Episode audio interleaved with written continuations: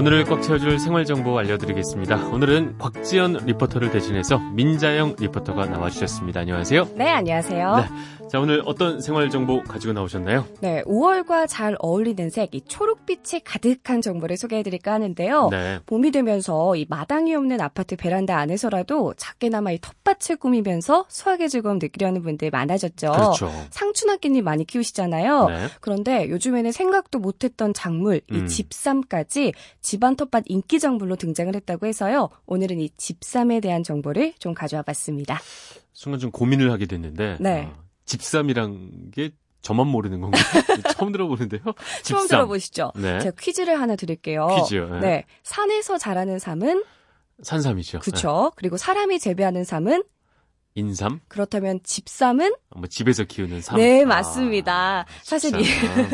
아, 네 맞습니다. 알겠습니다. 그런데 네. 이 사실 집삼이라는 말보다는 네. 새싹삼이 더 정확한 표현이고요. 새싹삼이요. 새싹삼. 네, 네. 맞습니다. 이름에서 알 수 있듯이 우리가 알고 있는 산삼이나 인삼처럼 오래 두고 크게 키우는 삼은 아니고요. 네. 1년에서 2년 정도 된 어린 인삼. 아. 바로 이 싹을 틔우기 전인 묘삼을 화분에 옮겨서 이제 키우는 과정을 새싹삼 키우기라고 합니다.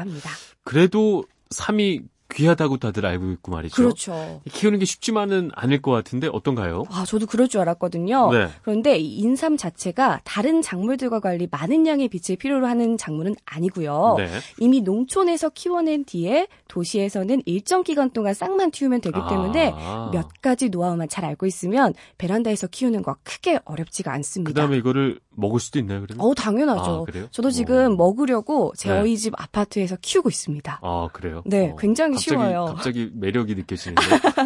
네. 그리고 또 이렇게 딱 들었을 때 그래도 어렵겠다. 이 네. 재배가 생소한 도시민들을 위해서 네. 여러 기관들에서도 색싹삼 재배 노하우를 배포를 했는데요. 아, 일단은 씨앗 역할을 하는 묘삼을 준비할 때 네. 주의해야 할 사항이 있다고 해서요. 농촌진흥청 장인배 연구사에게 직접 들어봤습니다.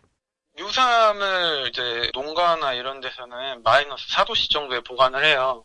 그렇게 보관을 하다가 이제 가정이나 이런 데로 배달이 되면은 바로 심게 되면 얘네들이 갈라지게 돼요. 심기 전에 해동을 시켜가지고 심어야 되는데 농가에서 이제 구매가 되면은 얘네들 냉장고에다 4, 5일간 보관을 했다가 심으시라고 이렇게 설명을 드리죠.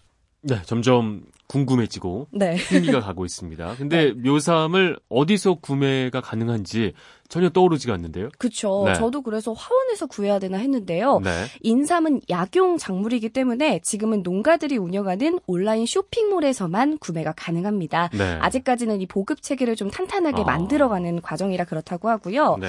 이 새싹 삼을 기르는 방법 두 가지가 있습니다. 흙에서 재배하는 방법 그리고 물에서 재배하는 방법이 음. 있는데 일단은 흙에서 재배하는 방법 좀 알려드릴게요. 네. 먼저 색싹 삼을 키울 용기, 묘삼 그리고 인삼 전용 상토인 흙을 준비해 주시고요. 네. 용기는 따로 준비하기보다는 왜 아이스 커피 마시고 나면 바로 저 용기, 네, 일회용 음. 용기를 있죠. 네, 네. 활용해 주시면 됩니다. 네. 이컵 아래 물이 빠질 수 있게 구멍을 송곳으로 톡톡 뚫어 주시고 네. 어, 화원이나 농장에서 통기성이 좋은 전용 인삼 상토를 구하셔서 한 15cm 정도 깔아 주시면 돼요. 네. 그리고 이 흙은 한 번만 사용하고 버리는 게 아니라 세 번에서 네 번 정도 음. 더 활용이 가능하고요.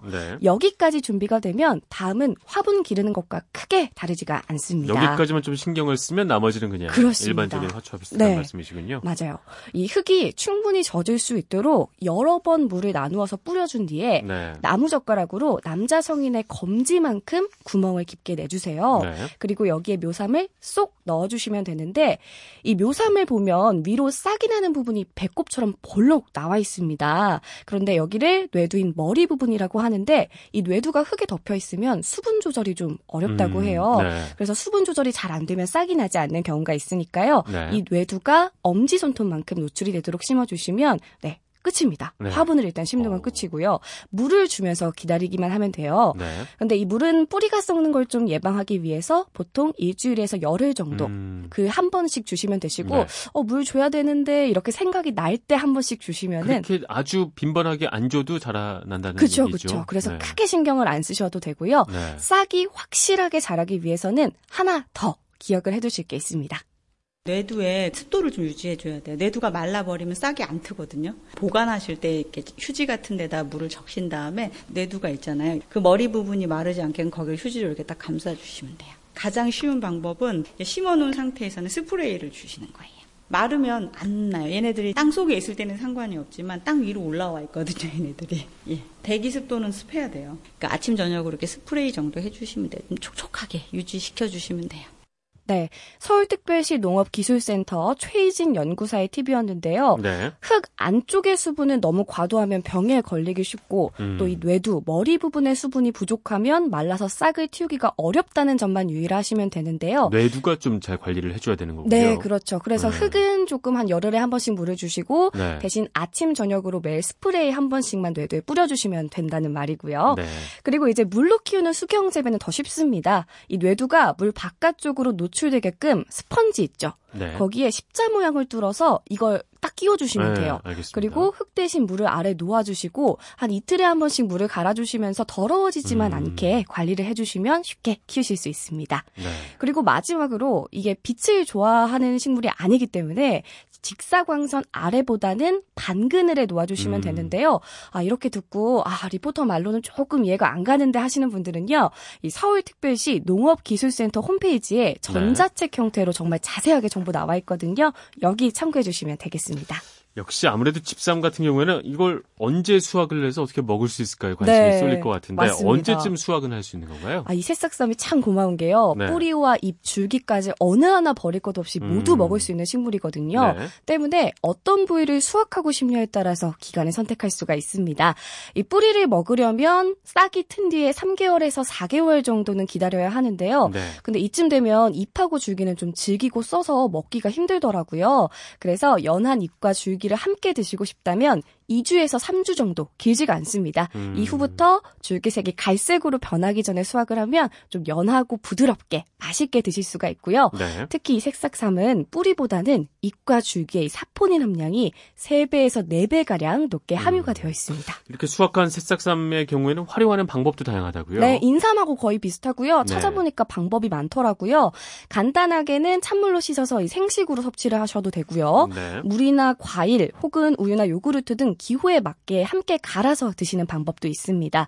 그리고 일종의 쌈 채소처럼 삼겹살, 소고기처럼 이 육류하고 함께 이렇게 싸서 드셔도 정말 맛이 좋고요. 네. 요즘에는 뭐 삼계탕, 백숙, 그렇죠. 찌개, 국탕 이런 데 이렇게 음. 보기 좋게 올려서 드시는 경우도 있다고 해요. 그리고 제가 오늘 청취자분들을 위해서 특별한 방법 하나를 더 알아왔는데요. 네. 이 새싹쌈 3개에서 4개 뿌리를 설탕하고 물하고 이렇게 같이 갈아요. 음. 그 다음에 왜 가거름 만드는 통 있잖아요. 그렇죠. 거기에 넣어서 이렇게 얼려두시면 목이 좀 마르다 싶을 때 이렇게 하나 거기에다가 사이다 한 컵 어, 이렇게 사이다까지. 예, 부어서 음. 드시면 시원하고 건강한 새싹쌈 에이드 즐기실 수 아, 있습니다. 새싹삼으로 에이드까지 만드는군요. 그럼요, 그럼요. 어. 요거 약간 쓴맛 때문에 아이들 뭐 안 좋아할 수도 있을 텐데 이렇게 네. 먹으면 또 좋을 것 같습니다. 네, 오늘 알차게 책을 꽉 찬 정보 주신 민자영 리포터 오늘 말씀 감사합니다. 네, 고맙습니다. 감사합니다.